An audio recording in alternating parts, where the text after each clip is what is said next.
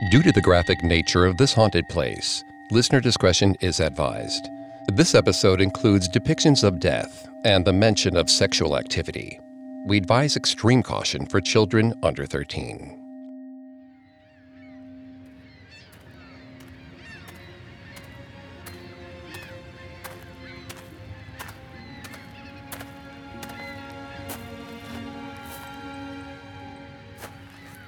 Petrie dropped the chunk of stolen marble to the ground. It had been an exhausting and treacherous climb out of the quarry. Even worse than that, he was now lost. He tried to follow the directions that his boss Cyril had given him, but the hills turned out to be more confusing than he expected. Petrie wasn't going to give up, though. If they could sell this marble, it would feed his family for an entire year. He was getting paid a premium because he was the only stonecutter who would dare go near Mount Pentelicus and its caves. Petrie had heard the tales. The caves were supposed to be haunted. But he didn't care. A job was a job. Besides, the hard part was done. He had excavated the block from the quarry. Now he just needed to get it to Cyril. The only problem was, he couldn't find him. Thankfully, at that moment, Petrie spotted some movement in a nearby grove of pine trees. That must be him, he thought. Petrie shouted, but there was no answer. Petrie rolled his eyes. Classic Cyril. He never heard anything. Petrie would have to chase after him, so he raced off into the pine trees. But once there, he didn't find his friend. He found something else. It was an immense archway of stone that led into the hillside. This must have been the cave that everyone was scared of. Petrie, on the other hand, didn't feel anything. To him, it was just beautiful. Just then, he saw a flash of movement inside. He called out to Cyril again, but there was still no answer. Many people would have turned back, but Petrie strolled inside. He was determined to get his payday. A short distance in, he reached a crossroads where a spiderweb of tunnels branched out in many directions. Petrie yelled again, but there was no answer. Instead, he heard a creepy melody coming from one of the passages. It sounded almost like a pan flute. Maybe it was Cyril's ringtone. But Petrie didn't want to risk getting lost. He decided to return to the entrance to wait for his boss. But when he turned back, his heart nearly stopped. Something was blocking the mouth of the tunnel. It seemed to have the torso of a man and the legs of an enormous goat. For the first time, Petrie was scared. He screamed and tried to run, but the creature charged. The animal's teeth clamped down on his arm and began pulling him deeper into the cave.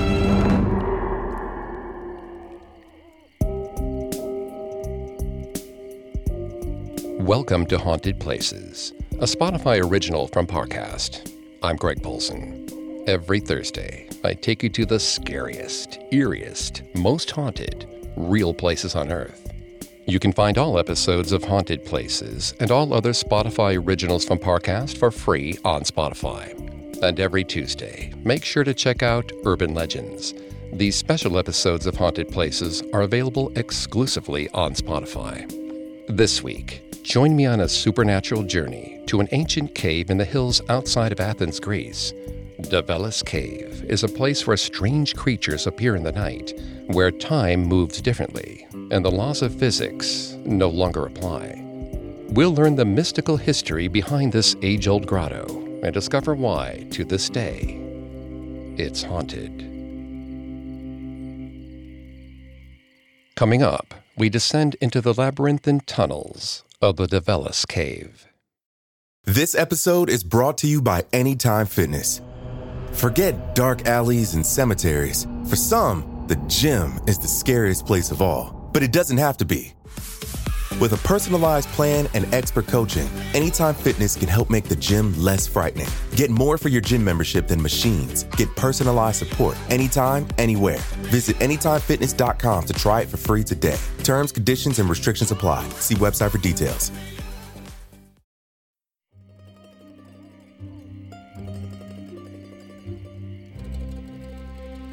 Athens, Greece is known for its ancient ruins. There's the Acropolis, the Parthenon, and countless others. With so many historic sites, it's understandable that most people have never heard of one of the most notorious haunted places in Greece, Mount Pentelicus. The craggy peak was famous for its marble. Now its claim to fame is the network of subterranean caverns known as Davelis Cave. The cave has been used for over 2,000 years. The ancient Greeks saw it as a place of worship. Centuries later, bandits used the cave to hide their treasure.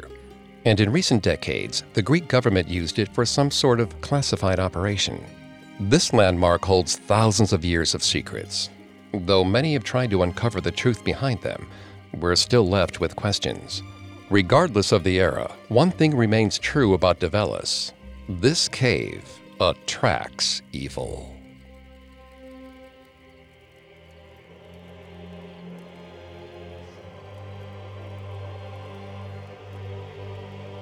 Sandor dragged his feet as he and his wife arrived at the Parthenon for their weekly offering.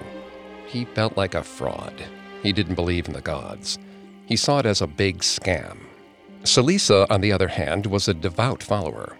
She loved the deities and enjoyed donating fruit and coins to the temple. After bowing at the door, they were permitted into the inner sanctum. There, in a cloud of blue smoke, stood a 40 foot tall statue of Athena. As if the height wasn't impressive enough, suddenly beams of light shot from the statue's eyes, and a booming voice echoed from the stone body. Sandor glanced over at his wife. Her eyes were wet with tears. Was she really buying this? Sandor bit his tongue and bowed with the worshippers. In fact, he said a prayer to Athena, if she existed, to make him believe. At the very least, it might help clear his thoughts. When Salisa finished her devotions, Sandor followed her outside the temple. As she dabbed the tears from her cheeks, she asked if he felt any differently than the last time. Sandor shook his head. He explained all the tricks they had just witnessed. The blue smoke was simply incense mixed with minerals. The lights from Athena's eyes were torches magnified through glass lenses. And the booming voice was just a man speaking through a wooden cone. Salisa sighed she asked Sandor why he was so cynical. Sandor admitted that he wanted to believe. He just couldn't help it if he wasn't impressed by cheap theatrics. At that, Salisa's face turned red. She told him she'd see him later. She was going to walk home. Alone. As his wife disappeared into the city, Sandor cursed and kicked a stone at his foot. Why did he have to open his mouth? Couldn't he just keep his skepticism to himself? Or better yet, why couldn't the gods make him believe like he asked? As Sandor stood in the shadow of the Parthenon, a strange old man with a donkey approached him. The man wore a filthy goatskin over his shoulders. His hands were dirty, and he smelled of dung.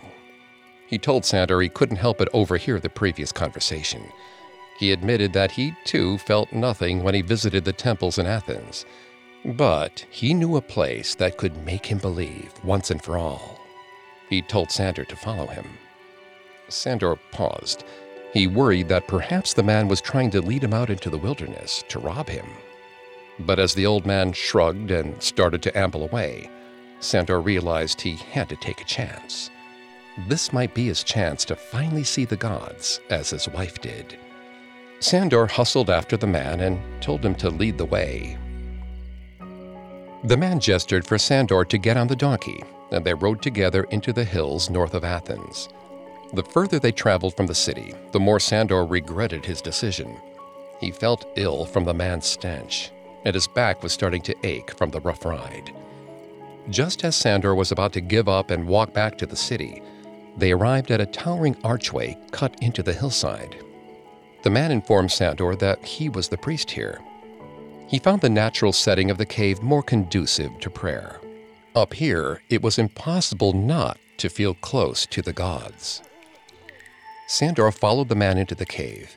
It was enormous, almost the size of the Parthenon. At the back of the cavern was a curtain hanging over a tunnel entrance.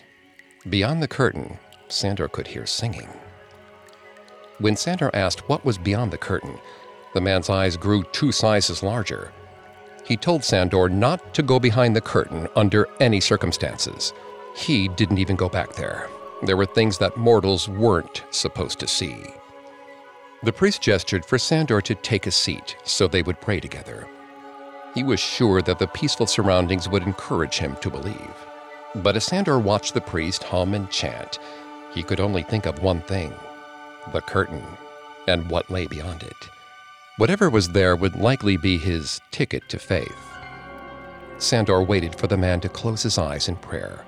At that moment, he bolted towards the curtained tunnel. As he reached it, he heard a shout. He turned and saw the priest running after him, yelling for him to stop. Sandor ignored him and ducked under the curtain. On the other side of the curtain, there was a tunnel that sloped down into the earth. The singing seemed to be magnified here, but Sandor couldn't understand the words. It was a mixture of screams and guttural noises, like a pagan language from centuries before. Sandor followed the sounds into a new chamber, but there was nobody there. The room was completely empty, with a wide pool of black water in the center. Sandor's shoulders slumped. Even here, there was nothing to make him believe. He'd just have to return to his wife and bite his tongue. Suddenly, his blood went cold. Something strange was happening. The water began rising upwards, against gravity. It started to collect in a pool on the ceiling. After a moment, the water coalesced into a giant face. But it wasn't that of a normal human. It had eyes as big as saucers and horns like a goat. Sandor nearly choked when it began to speak. It told Sandor if he wanted to believe, now was his chance. He should step into the dark pool. Sandor wanted to run, but his body was paralyzed. He was being pulled into the eerie liquid. He realized this couldn't be explained away as a simple trick. This was real. As his body was pulled into the primordial soup, he realized he should have been more careful about wanting to believe. He now knew that the gods were real, but he would never have a chance to tell his wife. He'd never have the chance to do anything ever again.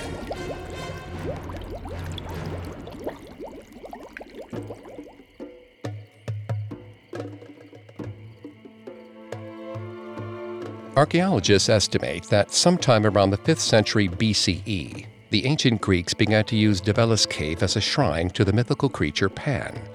Usually depicted as half man, half goat, Pan was considered to be unpredictable and wild. He existed as a counterpoint to most of the Greek gods and mythical creatures who represented order and society. He was the darkness to their light. He was the yin to their yang.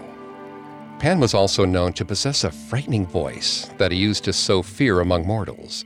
His name is actually the origin of the modern English word panic, which is appropriate for today's story, considering that many who enter Davelis Cave are soon filled with that exact emotion.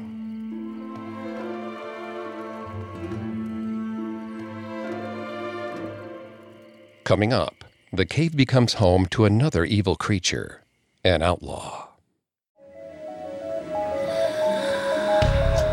Hi, listeners. It's Carter from Parcast, and I am thrilled to tell you about a new limited series I'm hosting just in time for Father's Day. It's called Devious Dads, and it introduces you to some of the most feared, fraudulent, and fatal fathers in history. Every Sunday on Spotify, discover the men who started out as role models and ended up becoming real life criminals like Wall Street financier Bernie Madoff, whose billion dollar Ponzi scheme destroyed countless families, including his own. Or Marvin Gaye Sr., whose envy and resentment towards his son's successful music career drove him to murder. Each episode of Devious Dads has been handpicked from shows across the Parcast network, shining a light on the men who are far more wicked than wise. This summer, catch a glimpse of the frightening side of fatherhood. follow the Spotify original from Parcast, Devious Dads. Listen free only on Spotify. This episode is brought to you by Anytime Fitness. Forget dark alleys and cemeteries. For some, the gym is the scariest place of all, but it doesn't have to be. With a personalized plan and expert coaching, Anytime Fitness can help make the gym less frightening. Get more for your gym membership than machines. Get personalized support anytime, anywhere. Visit AnytimeFitness.com to try it for free today. Terms, conditions, and restrictions apply. See website for details. Now back to the story.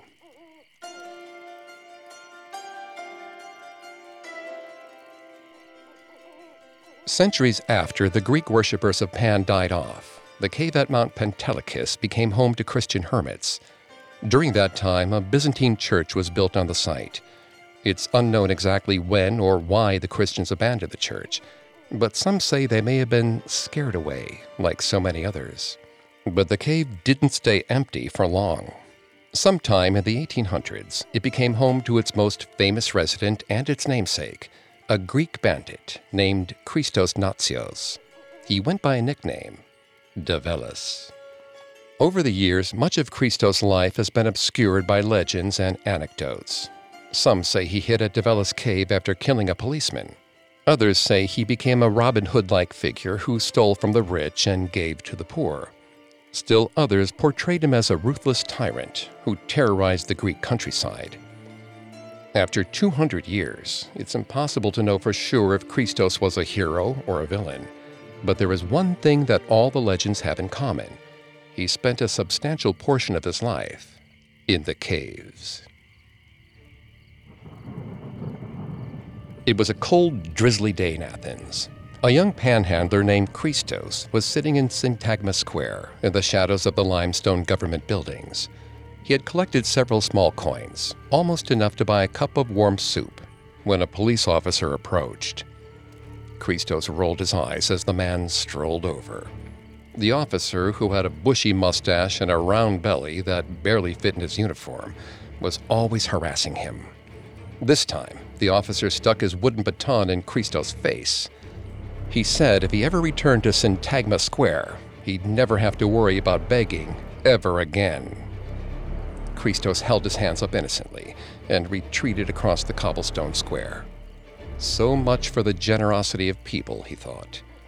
When Christos was a young boy, his mother had taught him to believe in the goodness of others. But so far in his life, that hadn't seemed to work out. When his mother fell ill, the hospitals wouldn't treat her. When Christos was orphaned, nobody wanted to help him.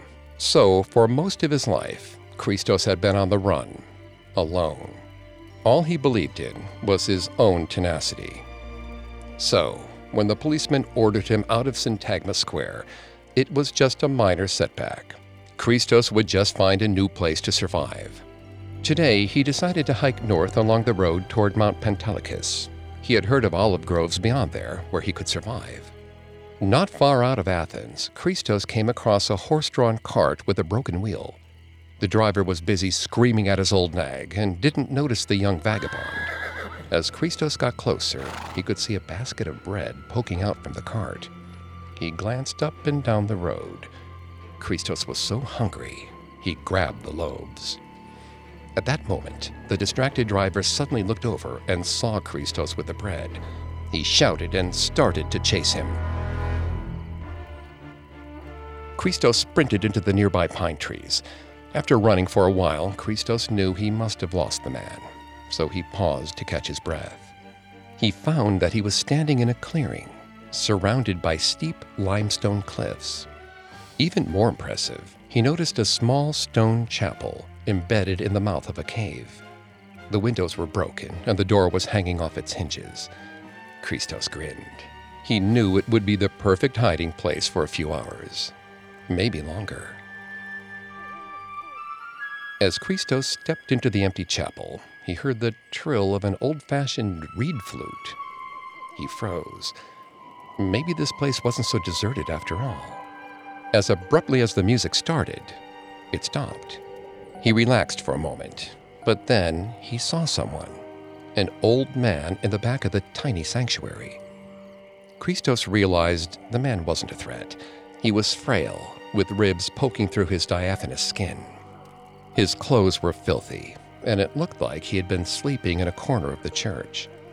The man held up his hands. He said he didn't mean to hurt anyone and to let him stay in the chapel in peace. Christos told the old man he wasn't there to hurt him. He was also looking for a place to take a break. The old man gestured to the space and told him to make himself at home. At that moment, Christos wanted to sit down and devour every last crumb of his bread, but he knew he could spare some. He was young and scrappy. This man, however, was probably starving. He decided to give the man half of the loaves.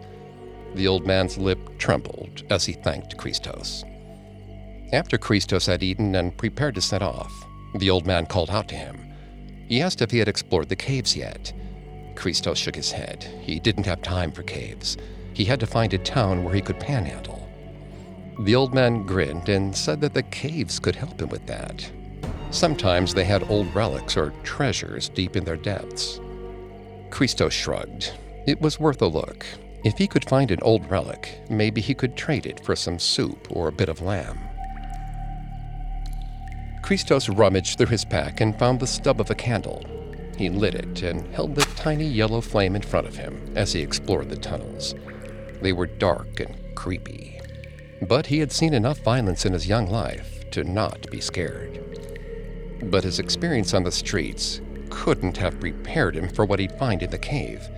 First, he discovered a stream of water running through a passageway, but somehow it flowed uphill. Christos hadn't studied in school, but he knew there was something peculiar about that. He decided to follow it to its source. After several turns, the tunnel emerged into a well appointed sitting room. Christos' jaw dropped. How was this possible? He suddenly felt disoriented. Even stranger when he looked out at the large Palladian windows of the room. They looked down on Syntagma Square. He froze. He was just there earlier in the day. But he didn't have time to consider the logistics of how he ended up back there. On a nearby table were treasures emerald earrings, gold statues, silver candelabras. This must have been what the old man of the chapel was talking about. The cave was protecting him, rewarding him for giving his food to the old man. After years of misery and doubting his mother's teachings, he understood it. Generosity wasn't a one way street. He needed to be generous too. He finally believed. A sense of relief and salvation washed over him. He stuffed the idol and a couple of silver candlesticks into his bag and raced back through the tunnel. But the passageway didn't lead him to the main cavern. It diverted him into a plain stone room lined with wooden benches. Christos looked around in shock. This wasn't where he wanted to be. Suddenly, a girl in tattered clothes entered the room and asked Christos if he was here to help with the orphanage. She said the nuns were expecting a young man to bring the money they needed. A grin spread across Christos' face. He realized the tunnel didn't want him to keep the gold and silver. He was supposed to give them to those who needed them more just like the bread and the old man. He smiled at her and handed her the golden statue and silver candlesticks. After that day, Christos hardly left the cavern. He lived by the rule of the caves. Only keep what he needed to survive and give everything else to those who needed it. But after years of living alone in the cavern, Christos started to feel lonely He'd never been a particularly social person, but the days and nights spent alone in the cavern began to weigh on him. Then one day, the cave gave him an opportunity. After turning down a new tunnel, he emerged in a stone grotto at a lavish seaside villa. Christos strolled along the villa's private beach and lagoon. He had never seen a more beautiful home. The tranquility was broken when he heard a voice behind him. He prepared to run back into the grotto, but the voice belonged to a young woman. She introduced herself as Sophie. Christos learned that she was the daughter of a wealthy Greek nobleman. Even though they had vastly different childhoods, Sophie and Christos spent hours together, talking and laughing. Day after day, Christos returned to Sophie. They became friends, and eventually they fell in love.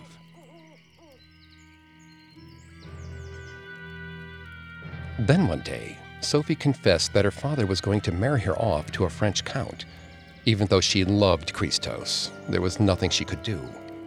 He didn't have enough money to satisfy her father. Later that day, Christos wept in one of the tunnels. He didn't know what to do. The cave had given him what he needed a friend. But now he wanted more. He wanted to marry her. But that would require riches. Suddenly, he remembered the emerald jewels in the house overlooking Syntagma Square. If he sold those, he could buy a home, fine clothes. He would finally be good enough to marry Sophie. He navigated through the tunnels and finally emerged into the house. He slipped the emeralds into his pocket and raced back through the passages to return to Sophie's seaside villa. But this time, he couldn't find the right tunnel. The cave seemed to be sending him in different directions. Christos sank in despair in the middle of the tunnel. He screamed that he was sorry. He hurled the emeralds into the dark passageway, hearing them skitter into the distance. But nothing happened. He became afraid of the cave for the first time. He needed to get out of the tunnel and find another way to Sophie. He sprinted back through the passages, looking for the exit to the chapel where he had begun. After what seemed like hours of right turns and left turns and crossroads, he finally found the sloping tunnel that he recognized from the first day. This must be it, he thought. But as he emerged from the mouth of the passage, he felt raindrops on his head. He looked around and saw that he was back in Syntagma Square. Standing in front of him was the mustachioed policeman. He heard a gunshot and suddenly had the taste of coins in his mouth. Christos looked down and saw blood running from his chest. And everything went black.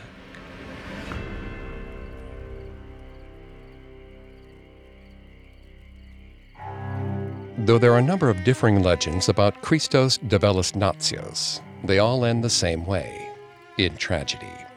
In one of the most popular tales, the bandit was carrying on an affair with Sophie de Marbois Lebrun, the Duchess of Plaisance. Christos found a tunnel that led to her nearby villa, and he used it to visit her in secret. Eventually, one of the members of his gang became jealous of their relationship and betrayed him to the police. Christos was shot in a nearby village. Even worse, his head was chopped off and taken to Athens. There, it was displayed on a pike in Syntagma Square as a lesson to all thieves.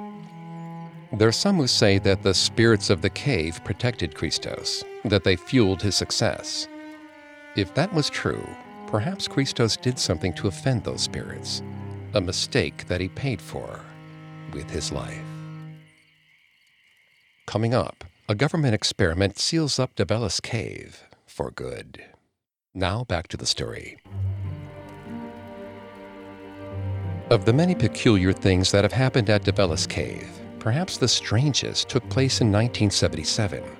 That year, a platoon of uniformed men invaded the site and declared it closed to the public.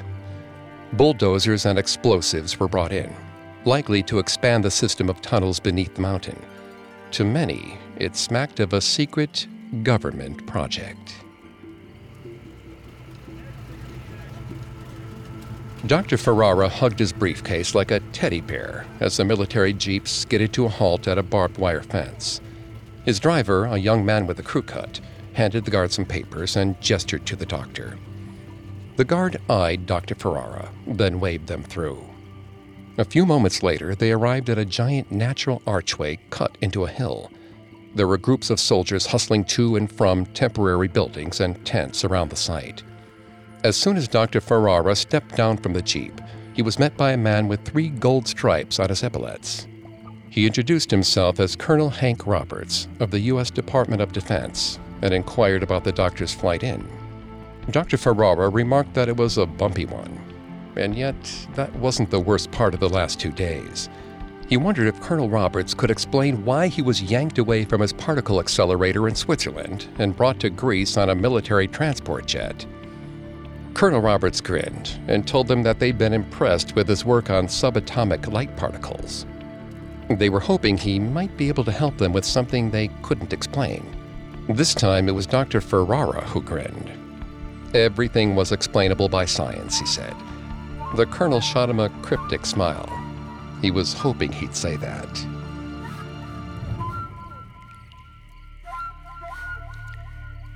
The colonel led Dr. Ferrara past the temporary buildings through an ancient stone chapel that was now full of electronic equipment and into a gaping cavern.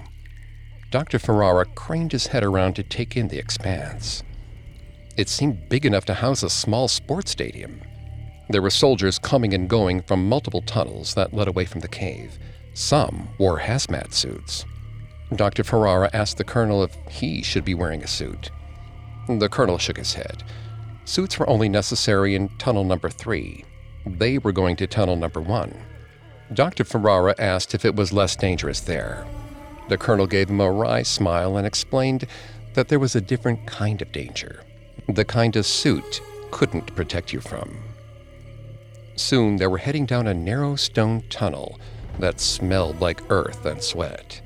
Halfway down the passageway, Dr. Ferrara heard screaming. Up ahead, two soldiers were dragging a man in a white lab coat. The man alternated between mumbling and yelling.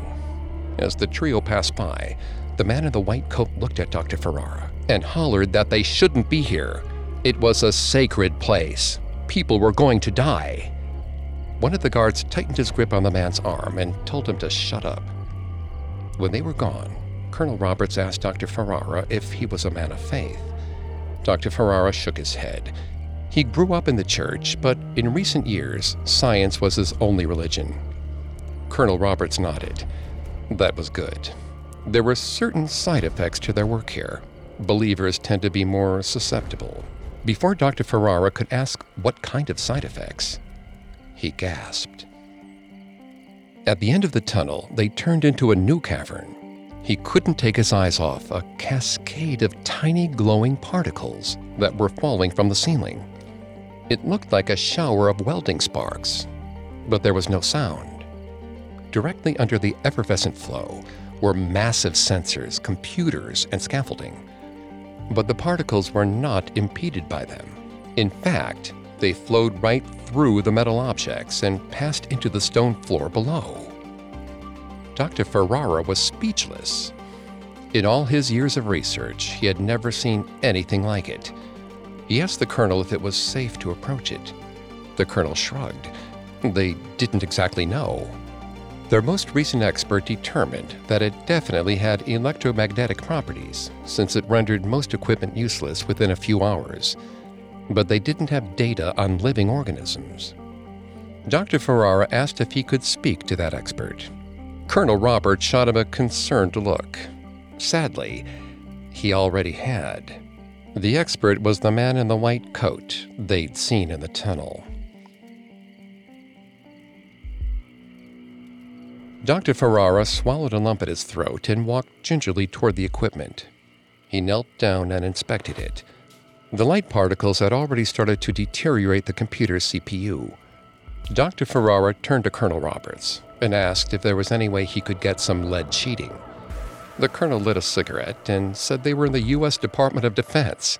They could get whatever they darn well pleased. Dr. Ferrara smiled and got to work. If it was a verifiable phenomenon, it could be one of the greatest scientific discoveries in ages. Dr. Ferrara became so engrossed in the work that when he finally looked up, he realized that he had worked through lunch and probably dinner. He glanced at his wristwatch, but the hands were frozen. It must have stopped working hours ago. As he peered around the cavern, he found that he was alone. He called out for Colonel Roberts or anyone, but there was no answer. He shivered. It was creepy being down here by himself. As he climbed down from the scaffolding, he heard a strange sound coming from a tunnel on the far side of the cave. It sounded like a choir. but nothing like the ones Dr. Ferrara had heard in church as a child.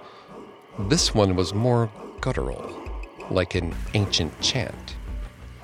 Dr. Ferrara looked around. There was no one else in the cave to hear it except him, so he decided to investigate. He angled one of the utility lights down the tunnel. The beam seemed to be swallowed up by the darkness only a few feet into the passage. Dr. Ferrara knew that there had to be a logical, scientific explanation for the music. Maybe there were soldiers in there, singing. He yelled into the tunnel, but no one responded.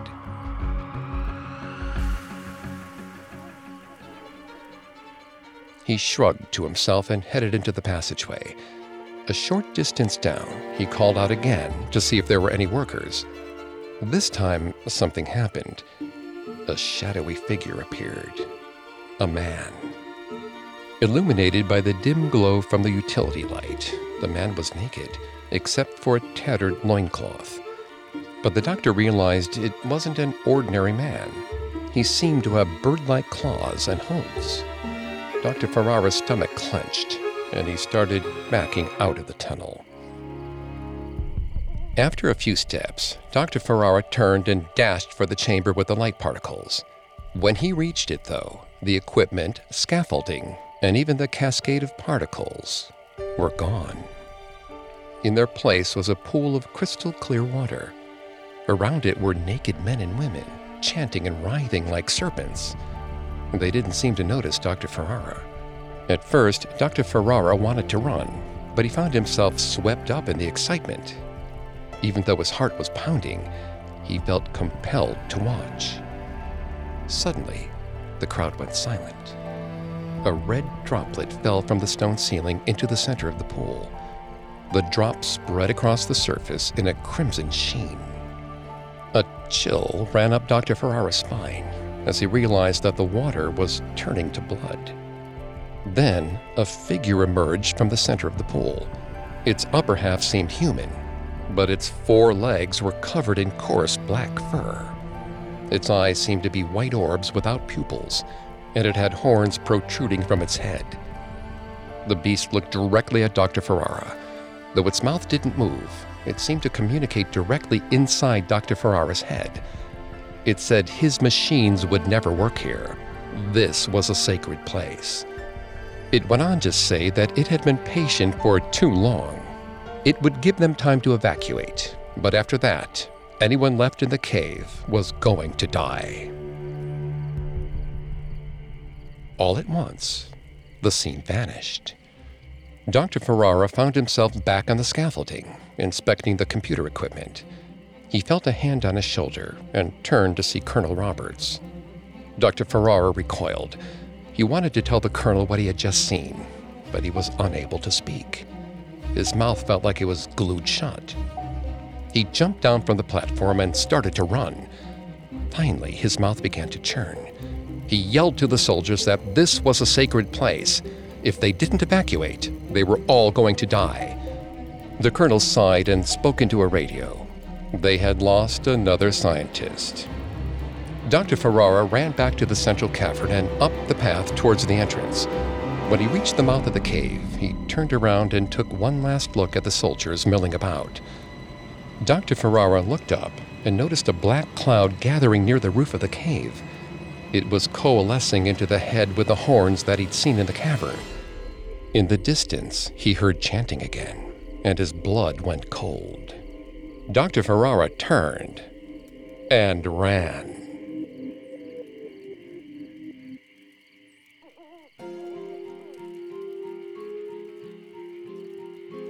In 1983, the secret government project at Davelis Cave came to an abrupt halt. Not long after they were gone, visitors found a stockpile of experimental cancer drugs in a blocked off tunnel. It's unclear exactly what the government was doing at the cave, but some speculate that it involved the electromagnetic properties of the surrounding marble. Of course, this still doesn't account for the stories of water flowing upwards, ghostly Greek choruses, and pan flutes. Those occurrences require a leap of faith, of belief, which is what Davelis Cave has inspired for over 2,000 years. It has always seemed to attract believers. In ancient Greece, they were followers of Pan. After that, they were devout Christians.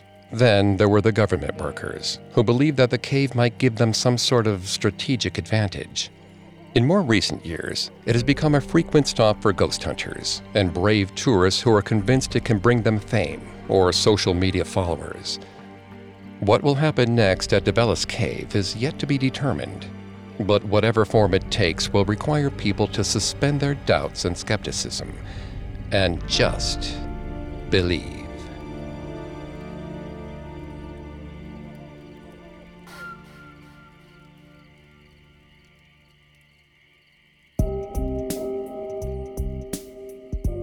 Thanks again for tuning into Haunted Places. We'll be back on Thursday with a new episode. And don't forget to come back on Tuesday for our Urban Legends series, available only on Spotify. You can find more episodes of Haunted Places and all other Spotify originals from Parcast for free on Spotify. I'll see you next time. Haunted Places is a Spotify original from Parcast. Executive producers include Max and Ron Cutler. Sound design by Kenny Hobbs. With production assistance by Ron Shapiro, Trent Williamson, Carly Madden, and Travis Clark. This episode of Haunted Places was written by Zoe Louisa Lewis, with writing assistance by Adam De Silva and Greg Castro. Fact checking by Amber Hurley and research by Adriana Gomez. I'm Greg Polcyn.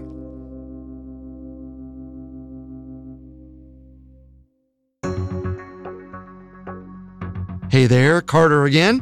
As we close out, here's a reminder to check out my new Parcast limited series, Devious Dads. For 10 weeks, we're exposing the men who are far more flawed than fatherly, ruining anyone who stood in their way, even their own families. Follow Devious Dads free only on Spotify.